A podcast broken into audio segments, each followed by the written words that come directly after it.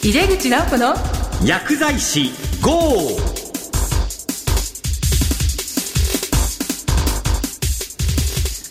こんばんは。帝京平成大学の井出口直子です。すっかり秋ですけれども、まあ、運動会シーズンですね。また食欲の秋でもあります。食べ過ぎないようにね気をつけましょう。この番組は薬剤師の方々に役立つ最先端情報をお届けし薬剤師を応援してまいります今月は地域から発信する患者会について考えます。それでは早速井出口直子の薬剤師号始めていきましょう。井出口直子の薬剤師 GO! この番組は手羽製薬の提供でお送りします。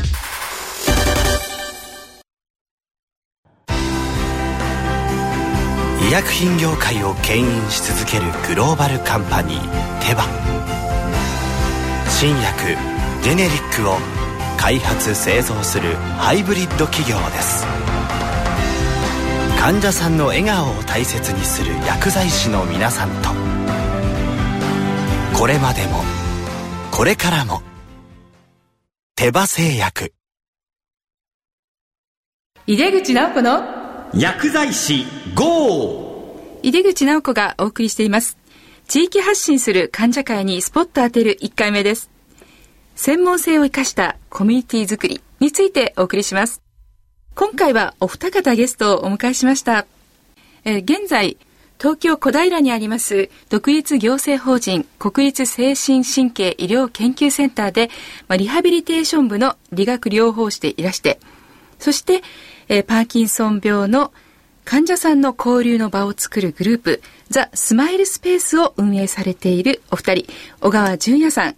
そして佐々木浩二さんです小川さんどうぞよろしくお願いいたしますよろしくお願いいたします。佐々木さんどうぞよろしくお願いいたしますよろしくお願いします。さて、早速なんですけれども、小川さん、ザ・スマイルスペースについてご紹介していただけますか？はい。とまず立ち上げのきっかけなんですけども、僕たち、まあ、入職当時からちょっと面白いことをやりたいという、まあ、考えがありまして、何かしたいっていう思いで仕事をしていたんですけれども、やっぱり患者さんと対峙するときに、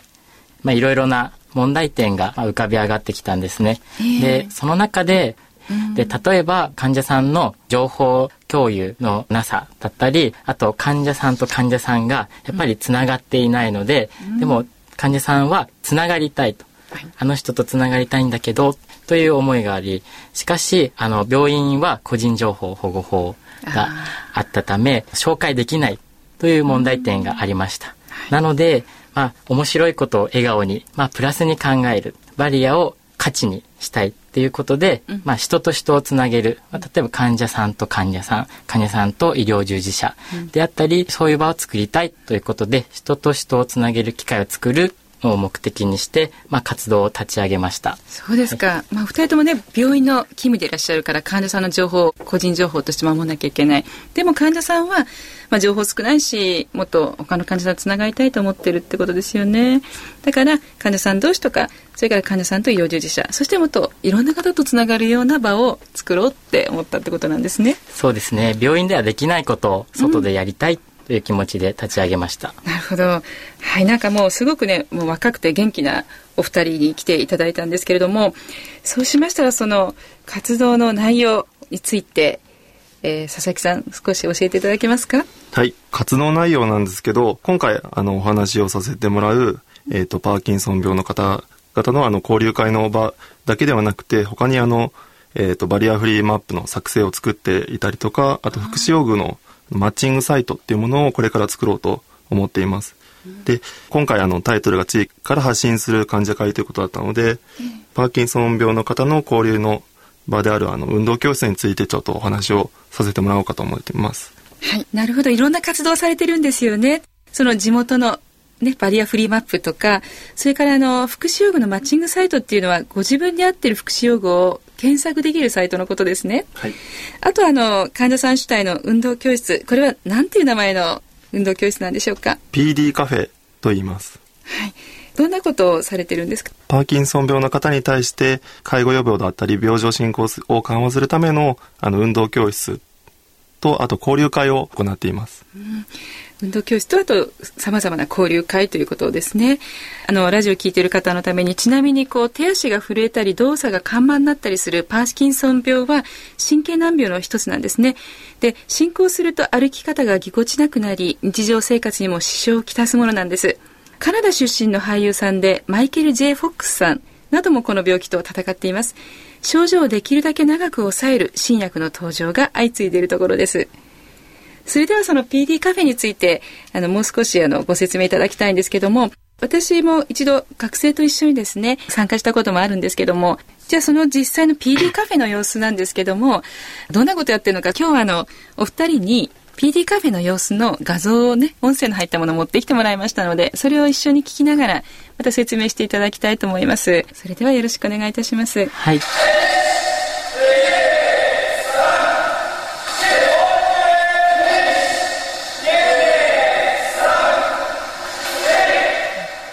今なんかあの、これは何をやってるところですごく大きくね、患者さんが体を動かしていますけれども。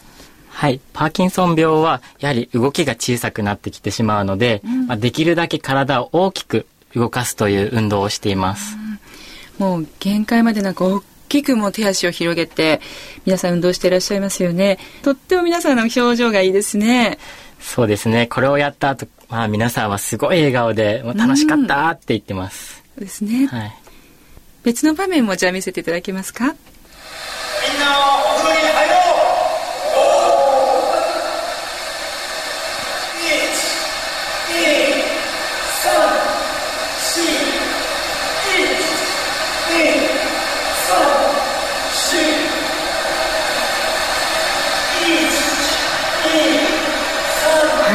えっ、ー、と、これ実際にお風呂に入ってるわけじゃなくて、まあ、タオルをね、両手に持ってるんですよね。で、それで、こう、背中を洗うような仕草をしたり、体を洗うような仕草をしてるんですけども、これはどういう運動なんでしょうか？先ほど、あの、大きい動きを取り入れた、あの、動作を見てもらったんですが、こういった動きを意識して行っていても、日常生活で反化されないということがありまして、なので、日常生活で実際にする動作を大きい動きを取り入れてやってもらってます。なるほど。まずこう体を目いっぱい動かして、それから日常動作をあえて大きくやる、ね、と、はい、いうことで、まあ、実際にお風呂入るときにスムーズに動くようにするという、うん、そういう形なんでしょうかね。はい、そうですね。これをまああの続けていた方はお風呂の動作だったり日常生活での動作が、まあ、しやすくなったっていうふうな意見はあります。まあ、先ほどおっしゃいましたけどすごくそのパーキンソン病の方にとってこの運動をやっぱ継続していくとか初期に始めるっていうことはとても大事なんですね。そうですねただこの運動をあの継続して行うということがどうしても難しいので、うん、こういったあの交流会であったりとか当事者の方で話をしていただいてモチベーションをこう高めるということがすごく大事になりますやはりあの現場でリハビリをしてフォローが終わった方はやっぱり運動が継続できなくて、症状がちょっと悪化してきて、また再入院されるというのが、やはりまあ続いたので、それを何とかしたいという気持ちで、まあ、2人でこういう場を作ろうという話になりました。なるほど。ここでみんなでこう楽しくやったら、家でもね、それやることでまた自分が笑顔になりそうですよね。そうですね。僕もすごく笑顔になりました。そうです か。ここにはもすごくいろんな方が参加していて、この日はあの薬についてのグループディスカッションもやられていましたよね。はい、そうですね。まあ、私たちが伺った時も薬学部の学生以外にもね他の理学療法学科の学生さんがいたりそれからレクリエーションの専門家なんかもいらしてたりとか本当にいろんな方がその時はあの薬剤師の方とあと薬剤師の学生さんの方にお越しいただいたのでその方とあと患者さんとと他の医療従事者の方とあの交流が持てるようなワークショップを取り入れました。そうですか。その時出てきたね、薬って本当は飲みたくないんだけども、飲まないととか、うん、すごく率直な意見が出てきたなって思って、私たちもすごく勉強になりました。そしたらですね、このザ・スマイルスペース PT カフェなどで、まあ、二人が活動して、ご自身なりでなんかいろんなことが見えてきたと思うんですけど、小川さん、このザ・スマイルスペースはいつからやられてるんですか？実はですね、このザ・スマイルスペースは1年前からまあ、取り組んでいることなんですけども、えー、この PD カフェということに関しては、うん、と今年の4月から始めてます、えー、そうですか。あの体育館ですよね。その地域の体育館を借りて、はい、運動しやすい形で、えー、そしたら佐々木さんこのザ・スマイルスペースあるいはその PD カフェの活動をしながら新しく何か見えてきたことって何かありますか？はい患者さん同士でこう交流をしていく上でそこで出たあの悩みであったりニーズっていうことがあの他のあの医療従事者の方であったり業者の方に対してすごく有益な情報だということが分かりました。そうですか。その業者の方は例えばその福祉用具を作られている方であったりとか製薬企業の方なんかもそうですかね、ねはい、やっぱりねお薬をパーキンソン病の場合はすごくね使い方がありますものね。え同じように小川さんいかがでしょうか、まあ、日頃病院で働いていらっしゃいますけれども、まあ、ここで新たに見えたこととか何かありますか？そうですね。PD カフェをやっていて一番良かったことと言いますと、まあ、病院では見えない顔が見れたということですね。うん、で、さらに、まあ、ご家族の方も参加していただいてるんですが、まあ、家族の方も一緒に運動してみると、あ、こういう動作ができなかったんだ、あ、こういうことができなかったのね、っていう、まあ、反応もあったので、まあ、その家族と、まあ、患者さんをつなげるという意味ですごいいいなと思いました。はあ、それはすごいですね。まあ、家族の方と患者さんっていうのはいつも一緒にいるんだけれども、うん、またこういう PT カフェで新しいこう患者さんの変化が分かったりそれがまたあのご家族をよりよくつなげるきっかけになるんですね。そうですね。まあ、二人とも病院で理学療法士という専門家でいらして、それでなおかつこのようなあのボランティアグループですかね、あの患者さんのつなげるグループをまあ、自主的に運営されているわけですが、まあ、医療従事者がこういうサポートグループに関わるっていうのはどんな意味があると思われていますか小川さん。そうですね。あの、やはり私たちがこう考えている場所づくりなんですけども、まあ、患者さんとその専門職以外の方が主体的にの活動できる場を作っていきたいと考えているんですが、しかしあの専門的な目線がないとそれがうまく回らないっていうのが見えてきたので、私たちがこう関わる意味というのは重要なと思います。うん、そうですよね。佐々木さんどのように思われていますか、はい、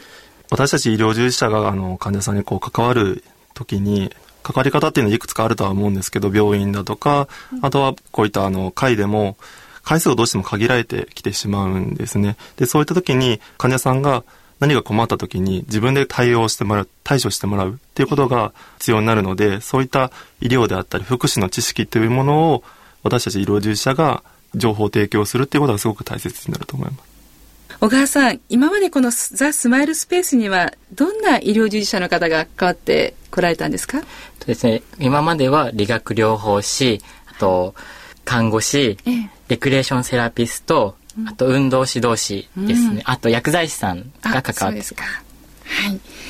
えっ、ー、と、この番組のタイトルは薬剤師 GO なんですけれども、お二人が薬剤師に求めることを教えていただけますか？グアさんからお願いします。はい、実はですね、あの、この番組に、うん、まあ、呼ばれてからというもの、まあ、薬剤師の方が地域でどう関わっていくのかっていうのをちょっと調べてみたんですけれども、日本には5万3000件ドラッグストア、薬局があるんですけども、うん、まあ5万3000件とても多いので、まあそこには、ま患者さんがやはり集まってくるところなので、薬の知識だけではなく、医療福祉の情報というのを発信していく場となってくれたら嬉しいなと思ってます。そうですか。もういろいろ調べていただきまして本当に嬉しいです。その5万3000件の薬局ってできることいっぱいありますもんね。佐々木さんいかがですか？そうですね。ただその患者さんと薬局、薬局で患者さんとこう関わる上で薬の管理がうまくできているかどうかとか、うん、あとはこの薬を処方して、それが日常生活にどう影響を与えているかっていうことを把握することがすごく大切だと思うので、はい、その患者さんと接点を持つような場所を作るために、うん、こういったザ・スマイルスペースの、その PD カフェという会に来てもらえると助かります。そうですよね。まあ、薬剤師は最後薬を渡す役割なんですけども、それを患者さんがちゃんとね、どういうふうに考えているかとか、きちんと飲めてるかとか、どんな影響が起きてるかっていうのもフォローしていかなきゃいけないですからね。そうです、ね、そういう時に、その、まあ、PD カフェのような患者さんの本当の本音が出るようなところにもっと薬剤師加わっていくともっといい仕事ができますよね。そうですね。はい。そしたらですね、まあ、最後に、このザ・スマイルスペースの今後の方向性について教えていただきたいんですけど、小川さんいかがですか？今後の方向性なんですけども、今後の望ましい医療体系というのが、まあ、提言されていて、医療供給側でなくて、医療受給者側、まあ、患者さんが主体となる、うん、まあ、そういうグループがどんどんできていくことで、医療の質がもっと変わるんじゃないかなと思うので、まあ、やはり患者さんが主体となれるようなコミュニティ作りをやっていきたいなと考えています。なるほど。もうあくまでも主役は患者さんだと患者さんが主役そのサポートに徹したいということなんでしょうかね。そうですね。はい、佐々木さんいかがですか？はい。今その交流会という場所を小平で設けているんですけど、ここである程度役割分担をはっきりさせて、主体的にこう、あの、動いていけるようになれば、このモデルというもの、小平で作ってるこのモデルというものを各地域にこう発信していけるといいかなと思います。いいですね。もう小平モデルね、ザ・スマイルスペースがですね。できればいいです。はい。まさに地域から発信する患者会ということだと思います。すね、えというわけで、地域から発信する患者会特集の1回目は、専門性を生かしたコミュニティ作りについてお送りしました。今回のゲストは、パーキンソン病の患者さんの交流の場を作るグループ、ザ・スマイルスペースを運営されています、小川淳也さんと佐々木浩二さんにいらしていただきました。小川さん、本当に今日はどうもありがとうございました。ありがとうございました。今回ご興味を持っていただいた方は、ザ・スマイルスペース、略してスマスペで検索してください。ありがとうございます。スマスペでも大丈夫なんですね。はい、スマスペで。はい。ありがとうございます。ぜひ検索してください。佐々木さんどうも本当に今日はありがとうございました。ありがとうございました。医薬品業界を牽引し続けるグローバルカンパニーテバ新薬ジェネリックを開発製造するハイブリッド企業です。患者さんの笑顔を大切にする薬剤師の皆さんと。これまでもこれからも手羽製薬。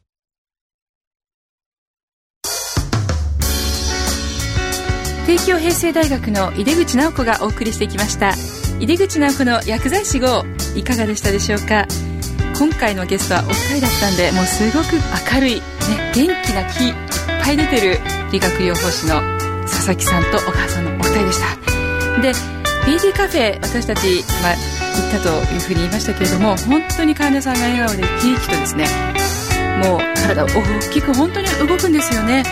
すごくびっくりしましたし、まあ、今日も佐々木さんがおっしゃいましたようにやはり薬剤師はお薬をね出した後その患者さんがもうどうなっているのかな何かないのかなということをフォローする、まあ、そのためには患者さんの本音が出るような場。例えば PD カフェみたいな場があったらぜひ積極的に参加していただきたいと思います。ウェブサイトでスマスペ検索してみてください。さてこの番組は放送後にオンデマンドとポッドキャストを配信しています。番組へのご意見やご質問などは番組ウェブサイトからメールでお送りいただけます。お待ちしています。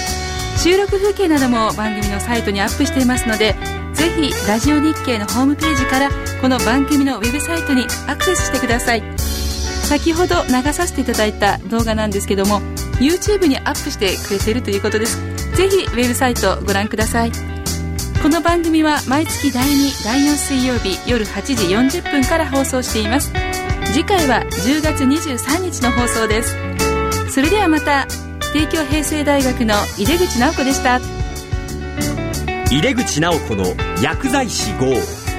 この番組は手羽製薬の提供でお送りしました。